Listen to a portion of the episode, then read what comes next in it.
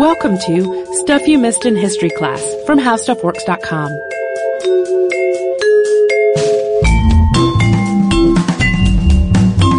Hello and welcome to the podcast. I'm Tracy V. Wilson. And I'm Holly Fry. Today we are going to talk about the Scopes trial, also known as the monkey trial. So known as the Scopes monkey trial, uh, which played out in Dayton, Tennessee in the summer of 1925.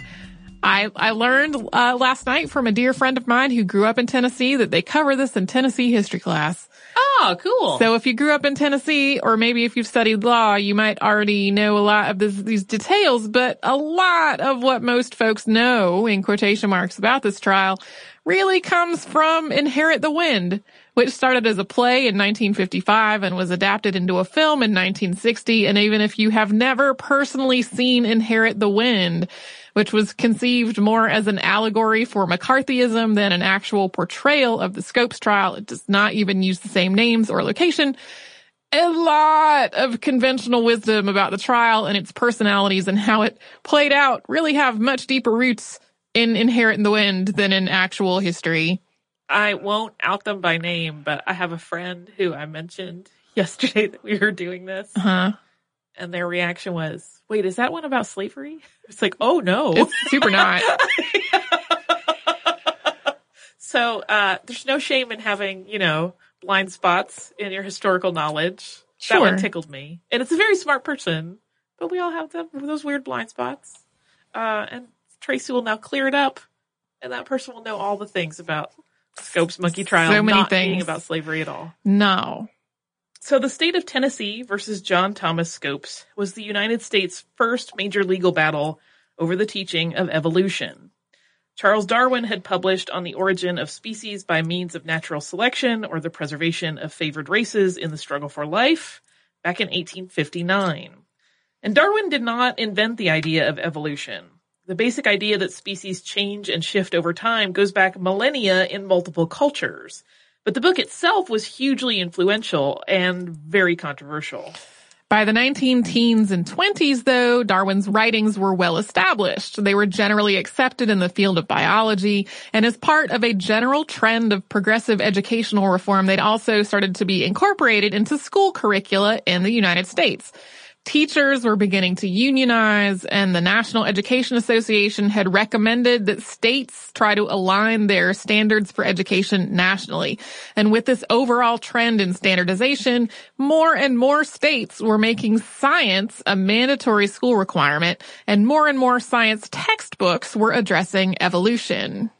For example, William Hunter's A Civic Biology Presented in Problems, which was published in 1914, was the approved biology textbook in the state of Tennessee in 1925. Like other civic biology texts of the time, it framed biology in terms of its practical applicability to other parts of life, like hygiene and wellness and food safety.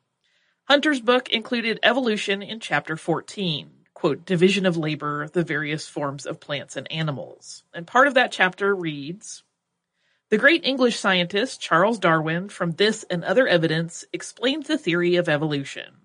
This is the belief that simple forms of life on Earth slowly and gradually gave rise to those more complex, and that thus ultimately the most complex forms came into existence. Running parallel to this progressive shift in educational standards and the inclusion of evolution in science textbooks was a rise in religious fundamentalism, particularly Christian fundamentalism. The term fundamentalism itself was coined in the 1920s, signifying a strict adherence to certain fundamental concepts of Christian faith, and in some cases interpreting the Bible literally rather than figuratively.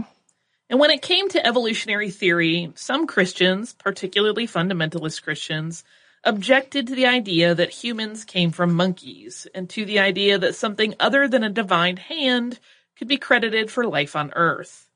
And if the Bible was the literal word of God, then the writings of Charles Darwin and other evolutionary biologists were directly contradictory to the creation story in the book of Genesis.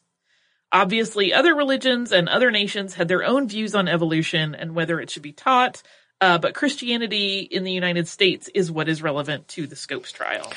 Also, for the sake of clarity, this whole humans came from monkeys idea It's one that a lot of people took away from the origin of species and from all the conversations that followed its publication. But the origin of species only very briefly and vaguely alludes to the origins of humankind. There is nothing in it saying humans came from monkeys. Darwin's second book, The Descent of Man, came out in 1871, and it is about theories of human origins, and its basic conclusion is that, quote, man is descended from some less highly organized form. Darwin describes the less organized form as some ancient unknown ancestor that does have some monkey-like traits, but it is not a modern monkey. Uh, today, the scientific consensus is that both humans and monkeys descended from an ancestor that lived millions of years ago, not that one came from another. They're essentially two branches of a tree. Yes. A very large and very complex tree. Yes, yes, yes. It's not like they each branch off from one spot. It's, they're yeah, we talked about this in our Pill, Piltdown Man episode. if you are looking for a little more of that piece of history. So in the face of this ongoing conflict between scientific acceptance of evolution and religious rejection of it, multiple states began considering laws to ban its teaching. On its face, this was a religious issue. The idea that children might go to school and come home questioning their faith was frightening and infuriating to many parents, especially given that public schools were funded through taxes they were paying. People were basically like, I want my kid to go to the school I'm paying for and then come home and say they don't believe in God anymore. But it was also a general resistance to the overall trend of establishing state and national education standards. Many parents in rural counties didn't like the idea of faraway legislatures in their state capitals or Washington DC setting rules about what their children would learn while having no idea what their wishes or needs were. Passing laws against the teaching of evolution was a way to gain a sense of control over what children were being taught in the face of all these changes to the educational system. Although Florida and Oklahoma passed laws that were connected to this basic issue in 1923, it was Tennessee that became the first state to explicitly forbid the teaching of evolution in 1925. Representative John W. Butler introduced what became known as the Butler Act on January 21st of that year. He had been interested in introducing similar legislation as far back as 1921 after hearing a sermon about a young woman who had gone to college and come home believing in evolution but not in God. Once Butler had introduced the act, there was some legislative back and forth, but ultimately it passed both the Tennessee House and Senate with overwhelming support. Tennessee's governor, Austin Peay., signed it into law on March 21st, after putting it off until the last possible day and at one point telling a senator that he thought the bill was absurd. Peay, who was in his second term as governor, had already instituted a number of progressive reforms within the state. He was at that point trying to pass a massive school reform bill that would do things like build high schools in rural counties that didn't have them, lengthen the school year, and make education compulsory. It's possible that Peay finally signed the Butler Act in exchange for congressional support for his massive school reform bill, or that he recognized that this bill and the reforms that it was instituting would face some resistance in rural parts of Tennessee, so he felt like the Butler Act would assuage some people's fears over what he was wanting to do. Even when he signed it, though, he said it was mostly symbolic and that he did not expect anyone to be charged with violating it.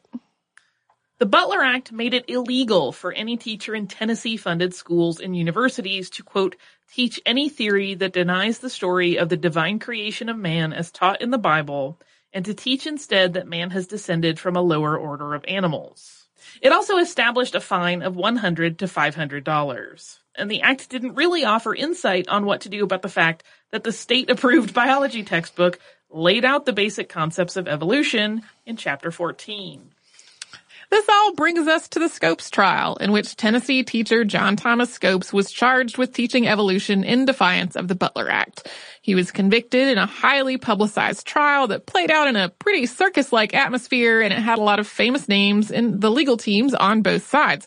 But the whole thing came about in a way that's significantly different from what people might imagine, and we will have some details after the break.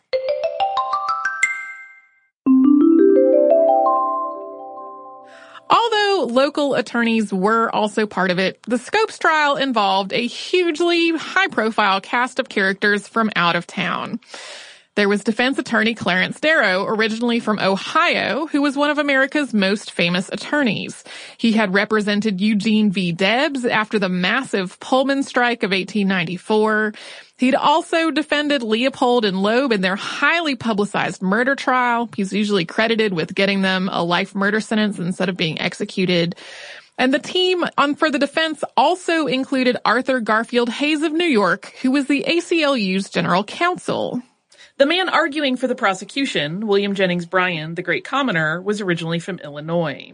He had run for president three times and served as Secretary of State under Woodrow Wilson.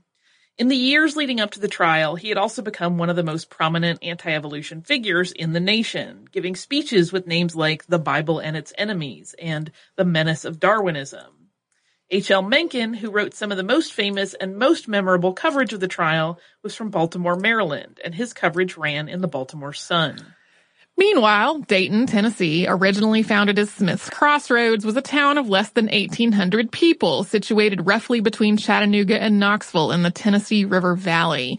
In the late 19th century, it had become home to the Dayton Iron and Coal Company, which, along with the railroad, had become the town's major employer. But by the 19 teens, the blast furnace had shut down, leaving farming as the now struggling town's major industry. So between all the big names and the struggling small town, it's easy to imagine that this was a case of a bunch of highfalutin city folk blustering in uninvited to run roughshod over everybody and basically have a giant public unwanted fight. But this was not the case at all, as still happens today when a newly passed law seems to run contrary to the Constitution or civil liberties. The Butler Act immediately caught the attention of the American Civil Liberties Union the ACLU publicly offered to defend any teacher charged with its violation. An advertisement announcing that the ACLU was seeking a test case ran in a Chattanooga newspaper on May 4th, 1925. This advertisement came to the attention of a group of Dayton's community and civic leaders. Fred E. Robinson's drugstore had become the site of regular meetings that included school superintendent Walter White, attorneys Herbert and Sue Hicks, Cumberland Coal and Iron Company manager George Washington Rappleyea, and Robinson himself, who was also the school board president. Some of them did care about the teaching of evolution as a matter of principle, but they were far more interested in the community of Dayton. They thought a great big trial would bring a lot of much needed attention and tourism dollars to the town. Rappleyea, which may also have been Rappelier, documents spell his name two different ways, is usually the person who's credited with convincing them all to go along with this plan. To get the ball rolling, they just needed a teacher. And the teacher in question was John Thomas Scopes, who was then 24. Scopes had graduated from the University of Kentucky the year before, and he was working at the newly opened Rhea County High School, teaching algebra and physics, coaching football, and sometimes substituting in biology. Dayton's civic leaders thought Scopes would be a good candidate for this scheme because he was well liked around town. He was not viewed as some kind of radical and he didn't have a family whose livelihood would be threatened if he did lose his job, although they hoped it wouldn't come to that. Scopes wasn't particularly eager to be arrested, but he agreed to go along with this. He did not agree with the Butler Act. He did not think it was possible to teach biology without also teaching evolution, and he didn't think that evolution was incompatible with religious faith. Scopes had even already, at least supposedly, done the necessary teaching of evolution. The prior April, he had done an exam review out of the state approved biology textbook. Although he couldn't remember specifically, he thought probably he'd gone over the chapter that included evolution. According to some accounts, he later said that he had not. But in any case, he was arrested for violating the Butler Act on May 7th, 1925, and he was indicted on May 25th. The town of Dayton then began to prepare for what it hoped would be an onslaught of visitors. From late May until early July, the town built a tourist camp to provide additional housing. It also added a number of improvements to the courthouse, including an outdoor speakers platform with benches and loudspeakers to handle an overflow crowd. To make the courtroom more hospitable to reporters and their work, it also added camera platforms, radio microphones, and telephone and telegraph lines. But it wasn't just about accommodating lots of visitors or making the courthouse more accessible to the news media. Dayton also essentially turned part of its main road into a festival grounds, complete with vendors and stalls. A Scopes Trial Entertainment Committee was formed. The constable's motorcycle got a new label, Monkeyville Police. Businesses hung pictures of apes and monkeys in their windows. A clothier who happened to be named J.R. Darwin, made the most of it with signs like Darwin is right inside and Darwin's big sale. A whole lot of stores suddenly started stocking plush monkeys. Fred Robinson, whose uh, drugstore had been the site of the first conversation about hatching this plot, Fred Robinson started serving Simian sodas at the drugstore.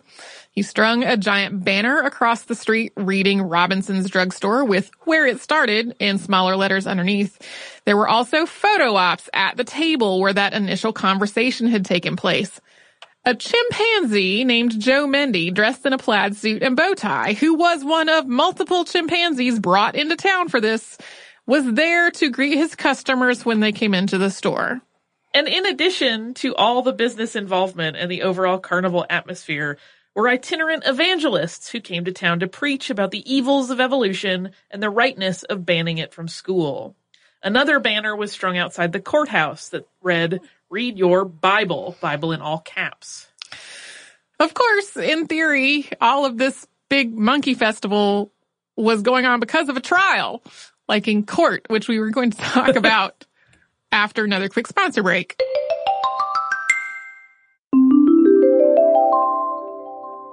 Selection in the Scopes trial began on July 10, 1925. On that same day, the judge, John T. Raulston, took the precaution of impaneling a second grand jury to re-indict John Scopes. People had been so worried that some other town was going to have this same idea and hatch the same plan that the first indictment had been rushed through and the judge was worried that it was invalid. Actual trial proceedings were put off until the following Monday to allow time for the radio hookups that had been installed in the courtroom to actually be connected for broadcasts. The Scopes trial would be the first trial to be publicly broadcast nationwide, and it was also filmed for newsreels that were distributed to movie theaters. The defense and the prosecution each had a completely different focus for this trial. From the prosecution's point of view, it was really simple. They would establish that John Thomas Scopes violated the Butler Act, which was state law, by teaching evolution in a public school. And they would establish that the state of Tennessee had the right to set its own standards for the public school curriculum. The defense's most practical focus was whether the act itself was enforceable, whether its definition of evolution was precise enough, and whether a teacher had to both deny the story of divine creation and teach that man had descended from lower animals to be in violation of the law. But beyond that, it was looking at much broader issues than the defense was, like establishing whether the Butler Act was religiously motivated and that evolution was scientifically sound. This focus on religion and this angle of religion versus science was really coming from Clarence Darrow, who was a very vocal agnostic. The ACLU, which was reluctant to have Darrow involved in this at all, viewed the Butler Act primarily as an act on the freedom of speech, not on the freedom of religion. This was in part because the Supreme Court had previously ruled that the free speech clauses of the First Amendment applied to state governments as well as to the federal government. It had not yet made such a ruling uh, related to the freedom of religion, and that wouldn't happen for several more decades. So basically, the ACLU was really looking at this as a speech issue, and Clarence Darrow was in his own little world focusing on the religious aspect. Once the trial began, about a thousand people tried to cram into the courtroom, which could hold about 600, and that happened every day. The rest listened from benches outside the courthouse. The courtroom was incredibly tight and incredibly hot since the giant crush of people blocked the courtroom's windows, and at least at the start of the trial, it had no electric fans to circulate air. Apart from reporters representing more than 100 newspapers, most of those trying to watch were locals and not visitors. So even though Dayton had turned the town into a sort of Scopes trial fair, it hadn't had the hoped for rush of tourists.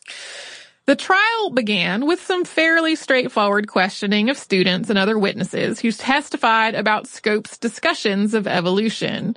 But when Darrow started trying to bring in expert witnesses to discuss the science of evolution, Judge Raulston refused to allow it.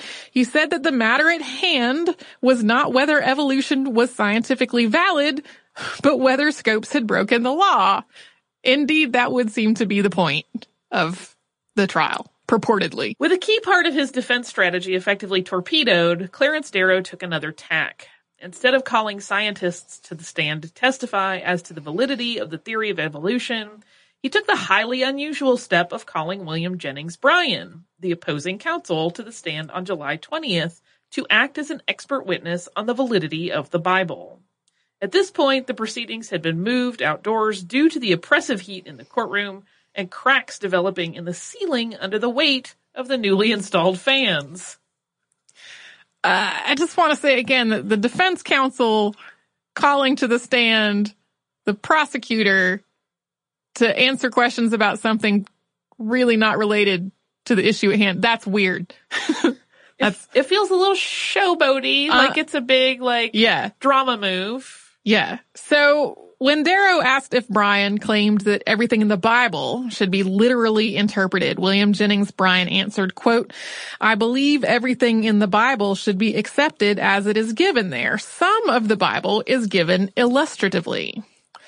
Following that answer, Darrow asked him a bunch of questions about particular passages from the Bible, like Jonah being swallowed by a whale and spit out whole after three days, and Joshua commanding the sun to stand still, and the great flood, and whether the six day creation in Genesis was six actual 24 hour days, and whether Eve was literally made from Adam's rib, basically every internet conversation of people, of like atheist people asking people of faith questions about the Bible. Bryan's answers in many cases sounded imprecise or contradictory, and at the end he accused Darrow of trying to use the court to slur the Bible. How this was received really depends on who you ask. Many religious faithful felt as though William Jennings Bryan had conducted himself admirably in the face of someone who was clearly trying to humiliate and trap him, although some biblical literalists were disappointed at his description of the six days of creation as periods, not literal days. Others thought the whole exchange was an absurd waste of time unrelated to the case. But a lot of the news media, like we said, there were a hundred papers represented there, portrayed Bryan in an incredibly negative light. In the Baltimore Evening Sun, H.L. Mencken wrote, quote, Thus he fought his last fight, eager only for blood. It quickly became frenzied and preposterous, and after that pathetic. All sense departed from him. He bit right and left like a dog with rabies. He descended to demagogy so dreadful that his very associates blushed. His one yearning was to keep his yokels heated up, to lead his forlorn mob against the foe. That foe, alas, refused to be alarmed. It insisted upon seeing the battle as a comedy. Even Darrow, who knew better, occasionally yielded to the prevailing spirit. Finally, he lured poor Bryan into a folly almost incredible. The next day, July 21st, the judge ruled that Bryan could not return to the stand. Darrow then asked for the jury to begin deliberations, recommending that they find the defendant guilty. The jury returned with a verdict less than 10 minutes later. Scopes, who had never taken the stand himself, was guilty. He was fined $100. The ACLU's goal at this point, and the reason that Darrow, who was the defense attorney, recommended that the jury find his client guilty, was to appeal this verdict. Ideally, to appeal it all the way to the, the Supreme Court in a case that would find laws like the Butler Act unconstitutional nationwide, but that did not happen. At Scopes' appeal before the Tennessee Supreme Court, the verdict was overturned on a technicality. And the original trial, Judge Raulston had specified that $100 penalty. But because the penalty was greater than $50 under the Tennessee Constitution, it should have been levied by the jury, not by a judge. With the verdict overturned and the Tennessee Supreme Court also issuing an opinion that the Butler Act was constitutional because it didn't mandate or establish any religious belief or practice, the ACLU had nothing left to pursue related to the Butler Act in Tennessee. Five days after the end of the Scopes trial, William Jennings Bryan died in his sleep during an afternoon nap. He was buried at Arlington National Cemetery with the words, He kept the faith on his tombstone. And the romanticized version of this story is that he died of humiliation after Darrow's questioning, or that he died of heartbreak after being denied the opportunity to give his closing statement at the trial. The two leading candidates for the actual cause of death are untreated diabetes and stroke. Whatever the cause, it was almost certainly exacerbated by the stress and physically grueling heat in the trial. From that point, Bryan was viewed as a martyr within the anti-evolution movement. Five years later, Bryan College, originally called William Jennings Bryan University, opened in Dayton as a Christian liberal arts college. The Scopes trial had a somewhat contradictory aftermath. Tennessee in general and Dayton specifically were roundly laughed at in the news media, which was also particularly unkind to both religious fundamentalism and to laws forbidding the teaching of evolution. And yet similar laws were introduced, although unsuccessfully, in the legislatures of California, Delaware, Florida, Maine, Minnesota, New Hampshire, North Dakota, Virginia, and West Virginia in the years following the Scopes trial. Arkansas and Mississippi each passed laws banning the teaching of evolution not long after. Even though only three states explicitly outlawed the teaching of evolution, many textbook publishers quietly removed references to it from their biology textbooks. This included A New Civic Biology, whose 1927 edition never specifically references evolution, and tiptoes around the basic concepts. At the same time, the coverage of the trial and of William Jennings Bryan's death helped coalesce the anti-evolution movement from sort of a scattered collection of various denominations to a solid social movement. And Darrow's relentless framing of evolution and religion as this either or proposition cemented the standard for how the issue would be discussed for years to come. Attempts to repeal the Butler Act began in 1935, but failed stayed on the books until 1967. Governor Austin Peay. died in 1927, and his signature on the Butler Act largely overshadowed the rest of his legacy for decades.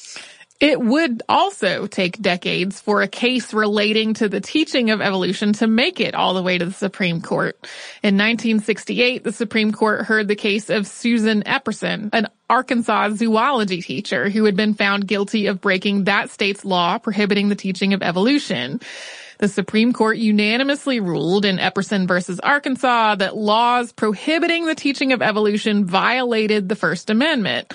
And in this case, Epperson faced the same dilemma that Scopes did back in 1925.